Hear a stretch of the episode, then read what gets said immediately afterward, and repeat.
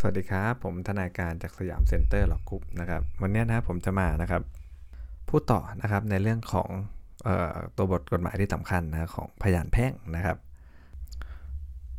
มาตราที่สำคัญนะของพยานแพ่งต่อมาคือมาตราที่ 95 นะครับห้ามไม่ให้ยอมรับฟังพยานบุคคลใดครับ เว้นแต่เนี่ยเขาจะสามารถเข้าใจตอบคำถามได้นะสองครับเป็นผู้ได้เห็นได้ยินทราบข้อความเกี่ยวกับเรื่องที่ตนเนี่ยจะให้การเป็นพยานนั้นมาเนี่ยโดยตรงนะครับ ค่นี้เลยนะฮะมาตรา 101 ครับ ถ้าบุคคลใดครับเกรงว่าพยานหลักฐานที่ตนอาจจะต้องอ้างอิงในภายหน้าเนี่ยอาจจะสูญหาย หรือยากแก่การนำมานี่คือคดีแพ่งสังเกตนะนี่คดีแพ่งนะไม่เหมือน 237 ทวีของวิอาญาเขานะฮะอันนั้นก่อนอายการเขาจะฟ้องนะยังอยู่ในช่วงสอบสวนอยู่อะไรเงี้ยนะครับแต่นี่ไม่ใช่นี่เรื่องของแพ่งนะฮะก็เกรงว่าเดี๋ยวพยานหลักฐานเนี่ยนะเดี๋ยวมันสูญหายเนี่ยมันรอถึงวันสืบไม่ได้นะครับนะนะครับ นะก็เดี๋ยวเกรงว่าจะสูญหายเสียก่อนจะเป็นการยากนำมานำสืบภายหลังครับ บุคคลนั้นหรือคู่ความฝ่ายนั้นเนี่ยอาจทำคำขอต่อศาลโดยเป็นคำร้องขอนะฮะหรือคำร้องขอให้ศาลมีคำสั่งสืบพยานหลักฐานนั้นไว้ทันทีนะฮะเมื่อศาลได้รับคำขอเช่นว่านั้นเนี่ยก็ให้ศาลออกหมายเรียกบุคคลนะฮะแล้วก็คู่ความอีกฝ่ายหนึ่ง หรือบุคคลภายนอกที่เกี่ยวข้องมาศาลครับเมื่อได้ฟังแล้วศาลออกคำสั่งตามที่สมควรว่าอะควรให้สืบล่วงหน้านะฮะก่อนวันสืบหรือเปล่านะครับ ในกรณีที่ คู่ความอีกฝ่ายหนึ่ง หรือบุคคลภายนอกที่เกี่ยวข้องเนี่ยไม่มีภูมิลำเนาในราชนาจักรและยังไม่ได้เข้ามาในราชนาจักรนะฮะเมื่อศาลได้รับคำขอตามวรรคหนึ่งให้ศาลสั่งคำขอนั้น อย่างคำขออันอาจจะทำได้ฝ่ายเดียวนะครับ ถ้าศาลได้รับตามคำขอแล้วก็ให้ศาลได้สืบพยานไปฝ่ายเดียวนะก็คือเรื่องนี้เนี่ยนะครับคู่ความอีกฝ่ายหนึ่ง หรือคนภายนอกคนนั้นเนี่ยเขาไม่ได้มีภูมิลำเนาในราชนาจักรนะครับ แล้วก็ยังไม่ได้เข้ามานะครับ แบบนี้ก็คือสั่งได้ฝ่ายเดียวไม่ต้องออส่งให้อีกฝั่งก่อนนะครับ แล้วก็นะฮะ 104 ครับ ให้ศาลมีอำนาจเต็มที่เลยนะฮะในการวินิจฉัยว่าพยานฐานที่คู่ความนำมาสืบนั้นเนี่ยเกี่ยวข้องกับประเด็น และเป็นอันเชียงพอให้เชื่อฟังเป็นยุติได้หรือไม่นะครับ แล้วก็พิพากษาคดีไปตามนั้นนะครับจะออกสอบก็จะออกวรรคสองนะฮะในการวินิจฉัยว่าพยานบอกเล่าตาม 95ทับ1หรือ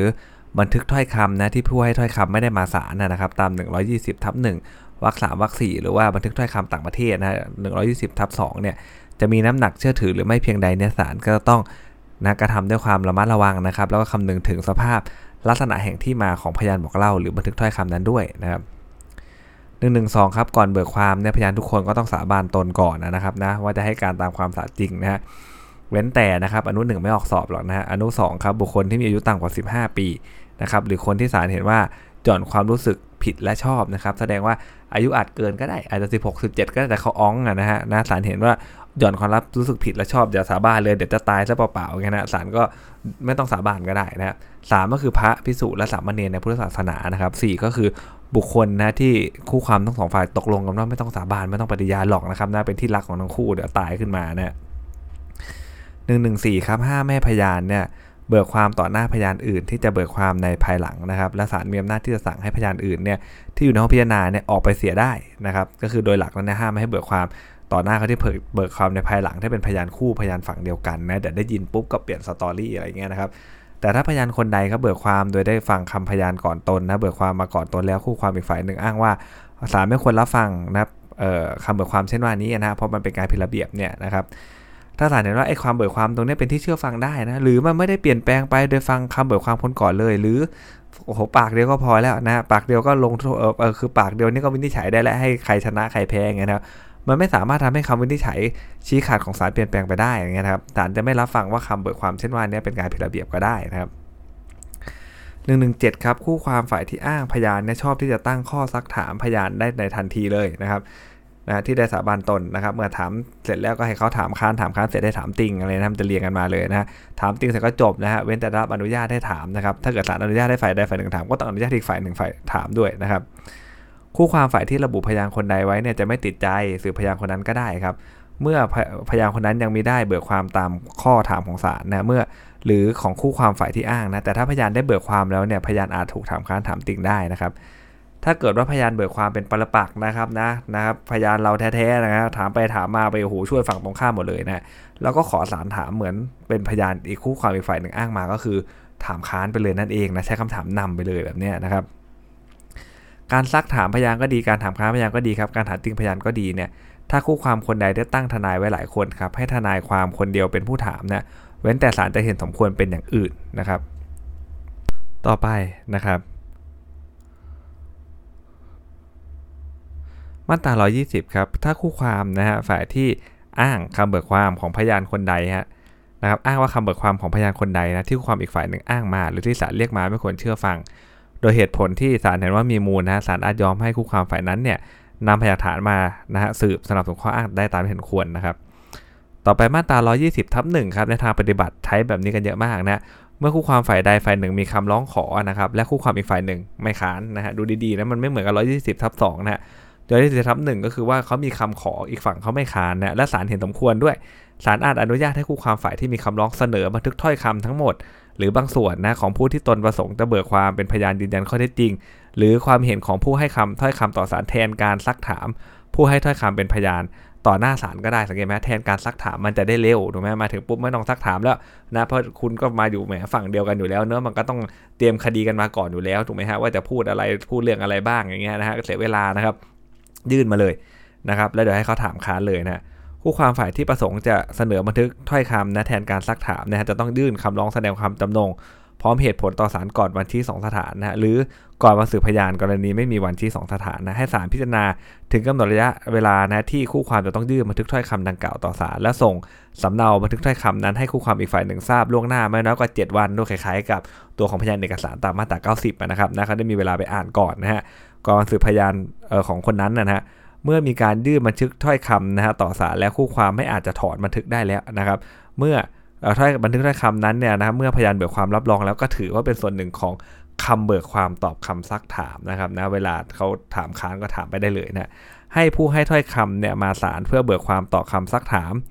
เพิ่มเติมนะเพราะว่ามันอาจจะไม่หมดก็ได้ถูกไหมครับ อาจจะมีบางส่วนบางส่วนอาจจะขอถามเพิ่มสักสองสามคำถามครับท่านอะไรเงี้ยก็ได้อยู่นะแต่ไม่ใช่ว่าโอ้โหถามไปเป็นชั่วโมงนะฮะศาลก็ถามว่าเราไม่พิมพ์มาหรอถ้าอย่างนั้นนะถ้าถามไปสักเอ่อสิบคำถาม 5คำถามให้มันชัดเจนขึ้นอันนี้โอเคนะแต่หลักๆก็คือต้องมาต้องมาตอบคาถามค้านของฝั่งตรงข้ามนะครับนะแล้วก็คำถามติ่งด้วยนะครับถ้า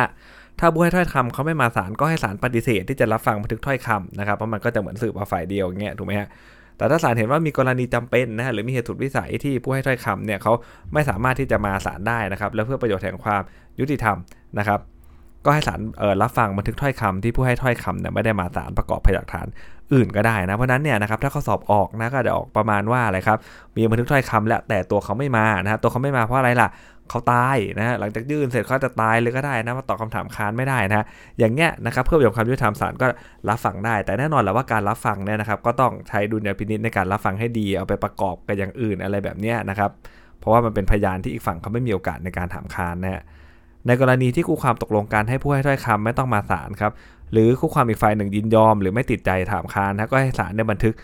รับฟังบันทึกได้นะครับนะถ้าตกลงกันก็ได้นะแต่โดยมากมันตกลงกันไม่ได้หรอกนะอีกฝั่งหนึ่งก็ต้องต้องให้มาแหละนะครับไม่งั้นมันก็แปลกๆถูกไหมฮะหรือแต่นี่ตามทฤษฎีกฎหมายนะครับ ตกลงกันก็ได้เพื่อถ้าคำไม่ต้องมานะหรือว่าผู้ความอีกฝ่ายหนึ่งเขายินยอมก็ได้เออไม่ต้องมาหรอกผมยอมไม่เป็นไรนะหรือว่าอีกฝ่ายหนึ่งก็ไม่ติดใจถามค้านนะครับอย่างนี้ก็ไม่เป็นไรนะก็สามารถรับฟังบันทึกคำเบิกความได้ ทางทฤษฎีมีในทางปฏิบัติ ผมเชื่อว่าไม่ค่อยเกิดขึ้นนะครับนะ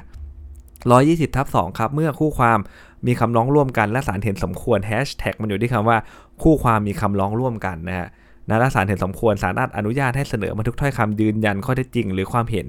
ของผู้ให้ถ้อยคำนะซึ่งมีถิ่นที่อยู่ในต่างประเทศนะฮะต่อศาลแทนการนำพยานบุคคลมาเบิกความต่อศาลก็ได้เห็นไหมครับทั้งนี้ไม่ตัดสิทธินะผู้ให้ถ้อยคำจะมาศาลเพื่อให้การเพิ่มเติมนะเรื่องนี้ก็คือผู้ให้ถ้อยคำเขาอยู่ต่างประเทศเลยนะครับนะฮะแล้วเขาก็จะเสนอตัวบันทึกถ้อยคำยืนยันข้อเท็จจริงมาแน่นอนละมันไม่มีการถามค้าน นะครับเพราะนั้นเนี่ยเรื่องแบบเนี้ยนะฮะมันจะเกิดขึ้นได้ต่อเมื่อคู่ความทั้งสองฝ่ายเนี่ยเขามีความร้องร่วมกันนะฮะมีความร้องร่วมกัน ซึ่งผมก็ไม่ค่อยจะเห็นด้วยว่าในทางปฏิบัติมันจะมีนะฮะเพราะว่าก็คงจะเป็นเรื่องที่แบบคุณก็เอาตัวเข้ามา มันจะได้สืบได้งั้นมันก็เหมือนอย่างนั้นมันก็เหมือนยอมรับไปไกลๆถูกไหมฮะมันก็ต้องเป็นเรื่องที่คู่ความทั้งเออว่าคู่ความเนี่ยเขามีคำร้องเนี่ยร่วมกันด้วยนะครับและศาลเห็นสมควรก็อนุญาตได้นะครับ แค่นั้นเองนะฮะแต่ไม่ค่อยเกิดขึ้นหรอกฮะมาตรา 123 ครับ ถ้าต้นฉบับนะถ้าต้นฉบับเอกสารซึ่งคู่ความฝ่ายหนึ่งอ้างอิงเนี่ยเป็นพยานหลักฐานนะเป็นพยานหลักฐานนั้นอยู่ในความครอบครองของคู่ความอีกฝ่ายหนึ่งนะมาตรา1 2 3เนี่ยนะฮะอันแรกก็คืออยู่ในความครอบครองของคู่ความอีกฝ่ายหนึ่งก่อนนะครับคู่ความฝ่ายที่อ้างอิงเนี่ยนะจะยื่นคำขอครับโดยทำเป็นคำร้องต่อศาลสั่งให้คู่ความอีกฝ่ายหนึ่งเนี่ยส่งต้นฉบับเอกสารมา นะแทนการที่ตนจะต้องส่งสำเนาเอกสารนั้นก็ได้เพราะเราจะลืมตามมาตราเอ่อ90นะฮะกำหนดว่าจะต้องส่งนะสำเนาเอกสารอีกฝั่งหนึ่งก่อนนะครับเดี๋ยวมันจะเป็นการจู่โจมทำพยานหลักฐานถูกไหมฮะมาตราหนึ่งของสามเอาเอกสารนั้นมันอยู่ที่อีกฝั่งนึงนี่นะไม่ต้องส่งสำเนาก็ได้ครับนะขอให้สั่งให้คู่ความส่งต้นฉบับมาที่ศาลเลยนะถ้าศาลเห็นว่าเอกสารนั้นเป็นพยานหลักฐานสำคัญนะฮะและคำร้องนั้นฟังได้ก็ให้ศาลเนี่ยมีคำสั่งให้คู่ความอีกฝ่ายหนึ่งนะยื่นต้นฉบับเอกสารต่อศาลภายในกำหนดเวลาสมควรนะฮะ ถ้าคู่ความอีกฝ่ายหนึ่งนะมีเอกสารในครอบครองนะครับไม่ปฏิบัติตามคำสั่งเช่นว่านั้นแน่นอนถ้าออกข้อสอบเขาไม่ปฏิบัติแน่นอนนะครับนะเพื่อเราจะได้มีอะไรเขียนนะนะครับเขาไม่ปฏิบัติตามสารสั่งให้ส่งแล้วไม่ส่งนะอย่าลืมมันไม่เหมือนกันนะอยู่ในครอบครอบครองของบุคคลภายนอกกับอยู่ในความครอบครองของคู่ความอีกฝ่ายนะอันนี้มันเป็นเรื่องของคู่ความอีกฝ่ายนะครับตอนสั่งให้ส่งแล้วไม่ส่งทำไงฮะก็ถือว่าก็ไม่เป็นไรฮะก็ถือว่าข้อเท็จจริงแห่งข้ออ้างที่ผู้ขอจะต้องนำสืบโดยเอกสารนั้นเนี่ยคู่ความอีกฝ่ายหนึ่งเนี่ยเขาได้ยอมรับแล้วนะครับ นะก็เลยก็เลยไม่ต้องสืบอีกถูกไหมครับก็จบง่ายๆคุณไม่ส่งใช่ไหมนะเพราะนั้นเนี่ยนะครับสมมติเป็นคดีแพ่งเป็นคดีเยาวชนก็ได้นะเออเป็นเหมือนคดีฟ้องให้เป็นพ่อก็ได้นะครับฟ้องให้เป็นพ่อเด็กนะสมมติพ่อเด็กรวยมากนะไปทำผู้หญิงท้องไปเรื่อยนะท้องก็ไม่รับผิดชอบนะก็มาฟ้องนะให้เป็นพ่อเด็กใช่ไหมครับคุณได้ดูแลให้มันสมกับนะฮะที่คุณเป็นพ่อของเขาประมาณนี้นะก็เดี๋ยวนี้มันง่ายๆเลยนะสมมติเคยไปตรวจ DNA กันแล้วผลตรวจเนี่ยคุณพ่อเก็บไว้นะฮะ ใครก็รู้ว่าคุณพ่อเก็บไว้แต่ส่วนแล้วก็ได้ความว่าคุณพ่อเก็บนะผลตรวจ DNA ไว้นะครับ ก็สั่งให้ก็เนี่ยมันอยู่ความครอบครองของอีกฝั่งหนึ่งถูกไหมสมมติว่าตัวคุณแม่เขามาฟ้องอย่างเงี้ยเขาก็ยื่นคำร้องนะขอให้ตัวคุณพ่อเนี่ยส่งไอ้ผลการตรวจมานะครับคุณพ่อบอกไม่ส่งอะไม่ส่งไม่เป็นไรฮะถ้าไม่ส่งเนี่ยก็ถือว่าข้อเท็จจริงนะแห่งข้ออ้างที่ผู้ขอจะต้องนำสืบเอกสารนั้นเนี่ยคู่ความอีกฝ่ายหนึ่งได้ยอมรับแล้วก็คือว่าก็พิสูจน์ก็คือรับฟังได้เลยว่าคุณเป็นพ่อเขาแหละนะครับเป็นพ่อของเด็กเขาประมาณนี้นะครับนี่คืออยู่กับคู่ความอีกฝ่ายหนึ่งนะฮะ ถ้าต้นฉบับวักต่อไปนะ ถ้าต้นฉบับนั้นนะอยู่ในครอบความครอบครองของบุคคลภายนอกนะหรือราชการนะฮะซึ่งเจ้าหน้าที่หรือคู่ความที่อ้างเนี่ยนะฮะเราไม่อาจร้องขอโดยตรงให้ส่งเอกสารนั้นมาครับให้นำบทบัญญัติวักก่อนนะฮะว่าด้วยการที่คู่ความเนี่ยฝ่ายที่อ้างนะยื่นขอเอกสารและการที่ศาลมีคำสั่งให้ส่งมาเอ่อส่งมาใช้บังคับโดยอนุโลมเนี่ยแต่ทางนี้ฝ่ายที่อ้างครับต้องส่งคำสั่งศาลให้แก่ผู้ครอบครองเอกสารนั้นล่วงหน้าอย่างน้อย 7 วันนะครับถ้าเกิดว่าไม่ได้เอกสารนั้นมานะครับถ้าไม่ได้เอกสารนั้นมาสืบตามเวลาที่ศาลเห็นสมควรกำหนดเนี่ยก็ให้ศาลสืบพยานต่อไปนะตามที่บัญญัติไว้ในมาตรา 93 อนุ 2 ก็คืออะไรครับ คุณก็เอาสำเนามาก็ได้นะคุณก็พยานบุคคลมานำสืบก็ได้นะครับเขาพูดง่ายๆฮะถ้ามันอยู่ในความครอบครองของบุคคลภายนอก คุณขอไปแล้ว คุณไม่ได้ตัวนั้นมา คุณก็เอานะครับพยานบุคคลไปสืบนะคุณก็สำเนาไปสืบได้นั่นเองนะครับ แต่ถ้าเป็นอยู่ในความครอบครองของคู่ความอีกฝ่ายหนึ่ง อันเนี้ยมันถือข้อเท็จจริงไปตามที่คุณต้องการเลยนะครับ ว่าคุณจะสืบในประเด็นไหนอะไรยังไงนะฮะต่อไปครับมาตรา 25 ครับ คู่ความฝ่ายที่ถูกอีกฝ่ายหนึ่งอ้างอิงเอกสารมาเป็นพยานหลักฐานยันตนนะครับนะอาจจะคัดค้านต่อศาลได้นะครับว่าเออต้นฉบับเอเอกสารนั้นเนี่ยมันไม่มีต้นฉบับนะหรือต้นฉบับปลอมทั้งหมดหรือบางส่วนหรือว่าบอกว่าสำเนามันไม่ถูกต้องกับต้นฉบับนะ โดยต้องค้านต่อศาลนะครับ ก่อนการสืบพยานเอกสารนั้นเสร็จนะฮะถ้าเราดูในทงคำตอบมาเราก็จะเห็นเลยว่าบางทีนะรูปเรื่องก็จะคล้ายๆ ว่าคัดค้านแหละแต่ว่าไม่ได้คัดค้านว่าไม่มีต้นฉบับ หรือต้นฉบับนั้นปลอมทั้งฉบับหรือบางส่วน ไม่ได้คัดค้านว่าสำเนานั้นไม่ถูกต้องกับต้นฉบับแบบนี้มันก็ไม่ถือว่าเป็นการคัดค้านตามมาตรา 125 นะครับ ซึ่งนะครับ ตามวรรคสองนะนะถ้าเกิดว่าคู่ความซึ่งประสงค์จะคัดค้านเนี่ยมีเหตุอันสมควรนะที่เขาไม่ทราบเลยว่าก่อนการสืบพยานเอกสารนั้นเนี่ยก่อนการสืบเสร็จนะว่าต้นฉบับนั้นมันไม่มี หรือต้นฉบับนั้นปลอมสำเนาไม่ถูกต้องนะฮะคู่ความนั้นอาจจะยื่นคำร้องนะขออนุญาตคัดค้านการอ้างเอกสารนั้นมาสืบนะต่อศาลไม่ว่าจะเวลาใดก่อนศาลพิพากษาก็ได้นะถ้าศาลเห็นว่าความฝ่ายนั้นเนี่ยนะครับเขาไม่สามารถที่จะยกข้ออ้าง ข้อคัดค้านได้ก่อนหน้านั้น และคำขอนั้นมีเหตุผลฟังได้นะก็ให้ศาลเนี่ยมีคำสั่งอนุญาตให้ได้ตามคำขอนะครับนะแต่ไม่ค่อยออกข้อสอบนะว่าตรงส่วนของวรรคสองเนี่ยนะครับถ้าคู่ความซึ่งประสงค์จะคัดค้านเนี่ยไม่คัดค้านการอ้างเสียก่อนสืบพยานเอกสารนั้นเสร็จนะหรือศาลไม่อนุญาตให้คัดค้านภายหลังเนี่ยห้าม มิให้คู่ความเนี่ยคัดค้านการมีอยู่ หรือความแท้จริงของเอกสารนั้น หรือความถูกต้องแห่งสำนักเอกสารนั้นนะทั้งนี้เนี่ยไม่ตัดอำนาจของศาลนะในอันที่จะไต่สวนและชี้ขาดในเรื่องการมีอยู่ความแท้จริงความถูกต้องเช่นว่านั้นนะเมื่อศาลเห็นสมควรนะครับและไม่ตัดสิทธิ์ของคู่ความฝ่ายเอ่อฝ่ายนั้นที่จะอ้างว่าสัญญาหรือหนี้ที่ระบุในเอกสารนั้นไม่ถูกต้องหรือคู่ความอีกฝ่ายหนึ่งตีความหมายผิดนะครับ เพราะนั้นเนี่ยนะฮะ เรื่องนี้ถ้าออกข้อสอบเนี่ยนะครับมาตรา125เนี่ยนะครับก็จะออกวรรคหนึ่งนั่นแหละดูว่าการคัดค้านเนี่ยคัดค้านได้ถูกหรือเปล่านะครับและคัดค้านตอนไหนคัดค้านก่อนการสืบพยานเอกสารนั้นเสร็จหรือไม่นะครับแค่นั้นเองนะฮะต่อไปครับมาตรา 127 นะเอกสารมหาชนครับซึ่งพนักงานเจ้าหน้าที่ได้ทำขึ้นหรือรับรองนะหรือสำเนาอันรับรองถูกต้องแห่งเอกสารนั้นนะและเอกสารเอกชนที่มีคำพิพากษาแสดงว่าเป็นของแท้จริงและถูกต้องนะให้สันนิษฐานไว้ก่อนว่ามันเป็นของแท้จริง แล้วก็ถูกต้องเป็นเอกสารมหาชนเลยเป็นโฉนงโฉนดเลยถูกไหมครับนะได้ทำขึ้นเนี่ยนะครับ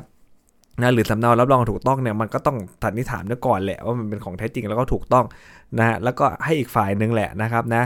เออเป็นหน้าที่ของคู่ความฝ่ายที่ถูกอ้างเอกสารนำมายันเนี่ยคุณแหละต้องนำสืบถึงความไม่บริสุทธิ์หรือความไม่ถูกต้องแห่งเอกสารนะเพราะว่ามันกระชัดอยู่แล้วนะครับในเอกสารมหาชนนะครับ ที่เจ้าหน้าที่ได้ทำขึ้นฉนงโฉนดอะไรทั้งหลายนะครับ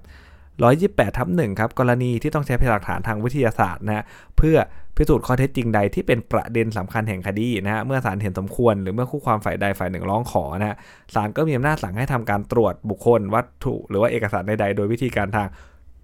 วิทยาศาสตร์ได้ ซึ่งแน่นอนว่ายุคนี้ใช้กันเยอะ และแน่นอนว่าน้ำหนักมันก็เยอะมากๆด้วยถูกไหมฮะหลักฐานทางวิทยาศาสตร์นี่มาปึ้งนี่มันชัดกว่าพยานหลักฐานที่เป็นคนผมว่าตอนนี้พยานหลักฐานที่เป็นคนเนี่ยน้ำหนักน้อยสุดเลยนะ นะครับเดี๋ยวนี้พยานวัตถุเนี่ยนะครับเดี๋ยวนี้อาจจะมากสุดแล้วนะครับเกือบมากที่สุดเลย CCTV นะครับคุณมีพยานร้อยปากมาเนี่ย CCTV กล้องเดียวเนี่ยชัดกว่านะเอกสารก็ลองลงมานะครับแล้วก็พวกพยานหลักฐานทางวิทยาศาสตร์เนี่ยมันก็ชัดเจนถูกไหมฮะคดีข่มขืนน่ะนะครับคุณอ้างว่าไม่ข่มขืนไม่รู้จักเขาเลยโดนกันแกล้งเข้ามาจะเอาเงินผมหรือเปล่าทำไมอยู่ดีมาฟ้องผมข่มขืนอ้าวไปตรวจร่างกายอสุจิคุณไปอยู่ในช่องคลอดเขา นะฮะไม่พยานหลักฐานทางวิทยาศาสตร์นะครับ ถามว่าคุณจะสู้ได้ไหมล่ะต่อให้คุณเบิกความดูน่าเชื่อถือแค่ไหนเรื่องราวโอ้โหสอดคล้องทุกอย่างเลยอย่างเงี้ยมันก็ลำบากถูกไหมฮะเพราะนั้นเนี่ยนะครับแล้วก็มีนะครับก็มีสิทธิ์ที่จะนะครับ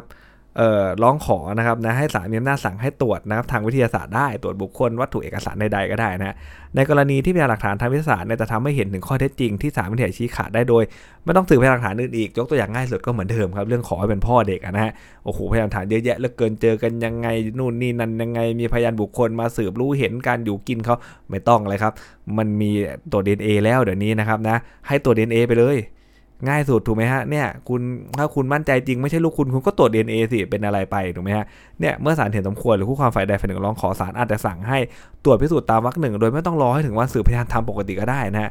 ในการตรวจพิสูจน์ตามวรรคหนึ่งนะหรือวรรคสองเนี่ยนะจำเป็นจะต้องเก็บตัวอย่างเลือดเนื้อเยื่อผิวหนังนะเส้นผมเส้นขนอะไรก็ว่าไปนะปัสสาวะอุจจาระสารพันธุกรรมส่วนประกอบอื่นของร่างกายนะครับ